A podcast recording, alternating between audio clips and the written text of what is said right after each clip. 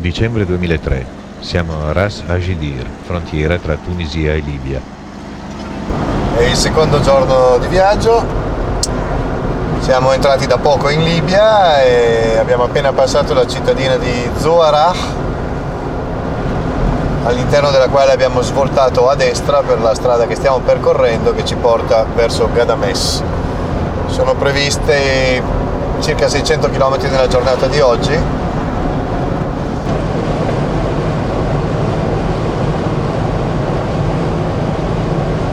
75 km da Zuwarah, strada che porta verso Gadames. L'obiettivo del viaggio è la zona sud-occidentale della Libia, per visitare l'Akakus e Wadi Matendush, dove antiche comunità di cacciatori hanno lasciato dipinti e graffiti rupestri che illustrano la vita di un mondo ormai scomparso, fatto di specchi d'acqua e popolato da molti animali.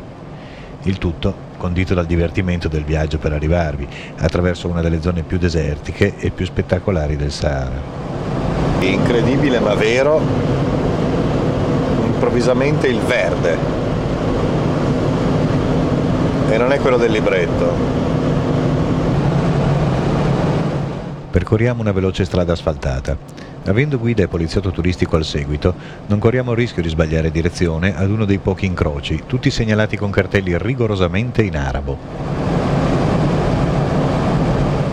Gli sporadici rilievi posti nelle vicinanze di luoghi abitati sono spesso occupati da antiche fortificazioni italiane di epoca coloniale.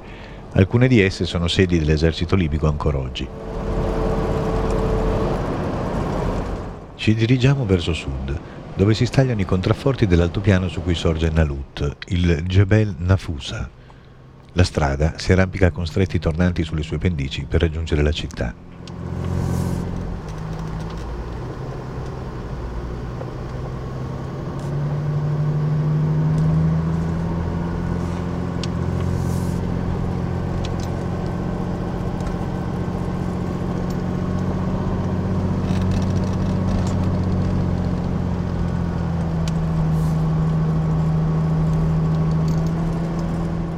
Questa zona affacciata sulla Tripolitania è da sempre appartenuta ai berberi della Libia.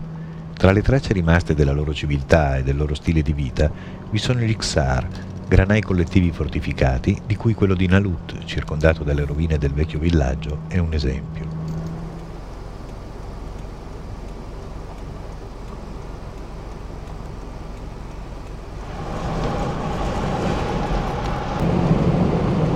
Superata Nalut, corriamo, con il miraggio di giungere non troppo tardi a Gadames, dove ci attende un albergo e dove arriveremo a notte ormai calata.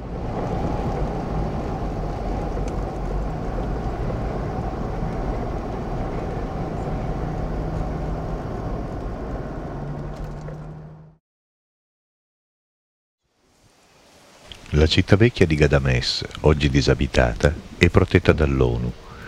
Vi entriamo attraverso una delle tre porte che si aprono nelle mura che la cingono.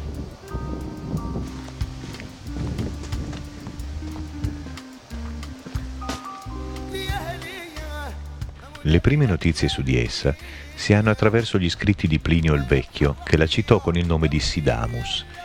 Ebbe poi un periodo di dominazione romana all'inizio dell'era cristiana, prima di essere occupata dai Vandali, ai quali si sostituirono i Bizantini, sotto cui il dominio fu sede di un vescovato. Seguì un lungo periodo nel quale fu autonoma grazie ai contributi pagati alle diverse autorità della costa. Così fece anche in seguito, pagando un'imposta ai sovrani di Tripoli fino a che, nel 1835, fu occupata dai turchi. In seguito alla guerra italo-turca del 1912 entrò a far parte delle colonie italiane fino al 1943.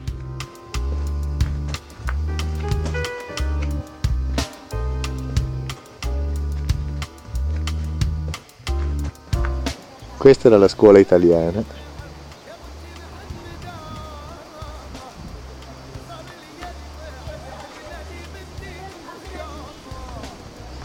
riprese dal tetto della moschea turca.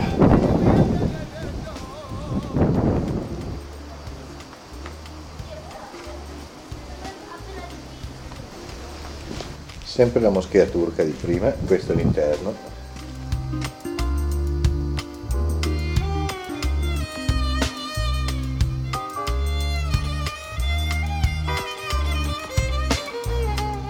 All'interno della grandi oasi L'architettura, punteggiata di testimonianze delle antiche dominazioni, è molto particolare. Buona parte delle tortuose stradine che collegano i diversi quartieri sono coperte per permettere un efficace riparo dal calore e dal sole. Lungo di esse, sempre fiancheggiate da bassi muretti sui quali sedersi nelle ore più calde, si aprono le porte delle abitazioni. Talvolta le stradine sfociano in palmeti o in piccole piazze circondate da archi, ulteriori luoghi di riunione e di ombra, una specie di bioarchitettura ante litteram.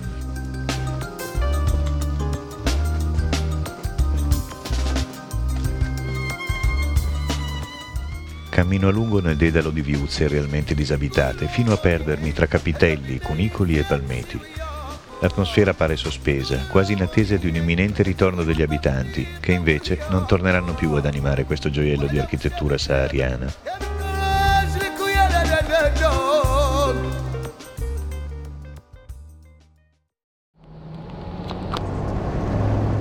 Mezzogiorno è passato da un pezzo quando finalmente rintracciamo la guida del poliziotto turistico che sono imposti dalle autorità libiche e ci mettiamo in moto per dirigerci verso Gat, dove contiamo di arrivare in tre giorni. Viaggiamo su una pista ben tracciata, relativamente veloce, che scorre in direzione sud sulla Madat El Hamra per circa 170 km.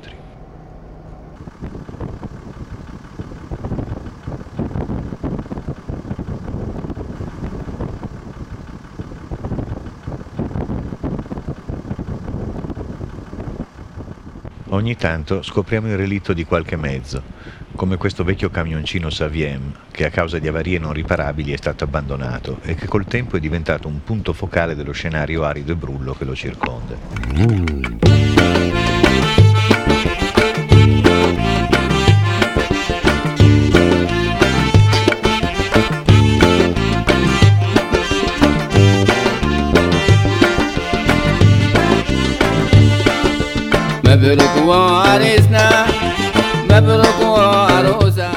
Tutta la giornata, cercando di guadagnare il maggior numero possibile di chilometri, viaggiamo sulla pista che costeggia il confine con la vicina Algeria e che ora ci gratifica di uno sfondo più mosso grazie ai piccoli rilievi tabulari attraverso il quale scorre.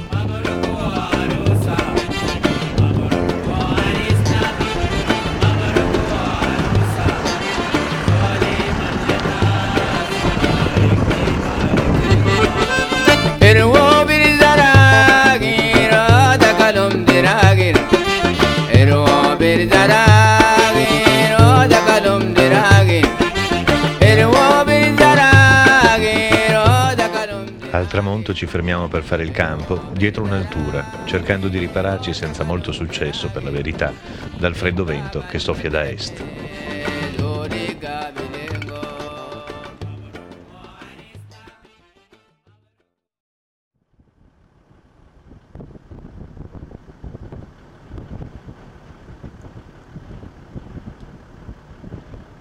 Non c'è vento ma la temperatura è sotto zero quando smontiamo il campo e riprendiamo la marcia attraverso una nebbiolina livida, sempre in direzione sud. L'obiettivo del giorno è il raggiungimento dell'Erga Ubari. Dopo un po' di chilometri incontriamo un altro relitto. Questa volta si tratta di un prototipo Porsche con evidenti segni di incendio che deve essere stato abbandonato durante una delle ultime edizioni della Paris-Dakar. I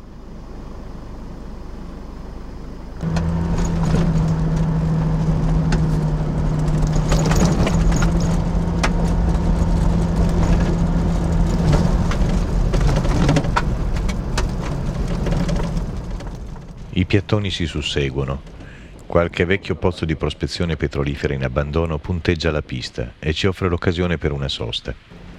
La zona in cui siamo è attraversata da parecchie piste tecniche, tracciati che servono a raggiungere le zone di ricerca ed estrazione di gas e petrolio, che abbondano al di qua e al di là del confine che costeggiamo. Anche il piccolissimo villaggio in cui arriviamo più tardi ha l'aria di esistere solo grazie alla vicinanza con i cantieri di prospezione degli idrocarburi.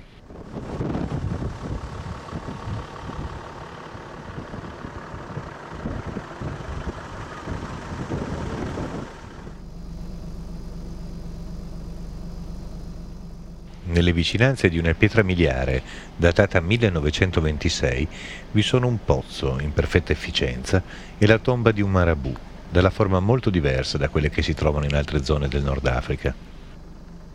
Dopo una sosta per raccogliere della legna per il fuoco del bivacco serale e per il primo di una serie di interventi all'impianto di alimentazione della land che fa i capricci, ci avviciniamo alla fine della Hamadat el Amra, annunciata da alcune grandi dune isolate all'orizzonte.